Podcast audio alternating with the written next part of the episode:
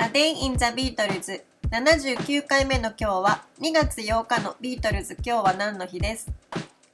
？1968年の2月8日。アクロス・ダ・ユニバースが世界野生動物基金 WWF のためのチャリティーアルバムに提供されることが決まりました。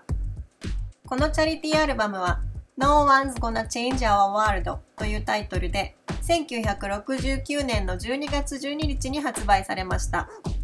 ビートルズ以外にもシラ・ブラックやビージーズ、ロルフ・ハリスなどのアーティストが参加しました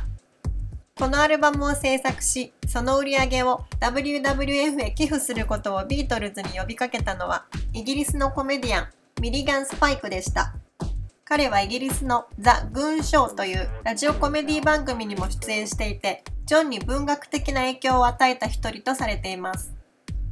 彼は1981年にもイギリスの南西部グロスタシャーにカワウソの保護区を作るための基金を設立し、その時ジョンとポールに寄付を依頼していて、2人はそれぞれ800ポンドずつ寄付をしています。この前年の1967年の2月8日にはアビーロードスタジオで Good Morning Good Morning のレコーディングが行われています。ジョンはこの楽曲を収録するにあたり、動物の鳴き声が必要だと考え、様々な動物の鳴き声を重ねています。冒頭の音取りの鳴き声に始まり、最後は面取りの声で終わっていくんですが、その他にも、ライオンや馬、牛、羊、象、犬、猫など、いろいろな動物の効果音が使われています。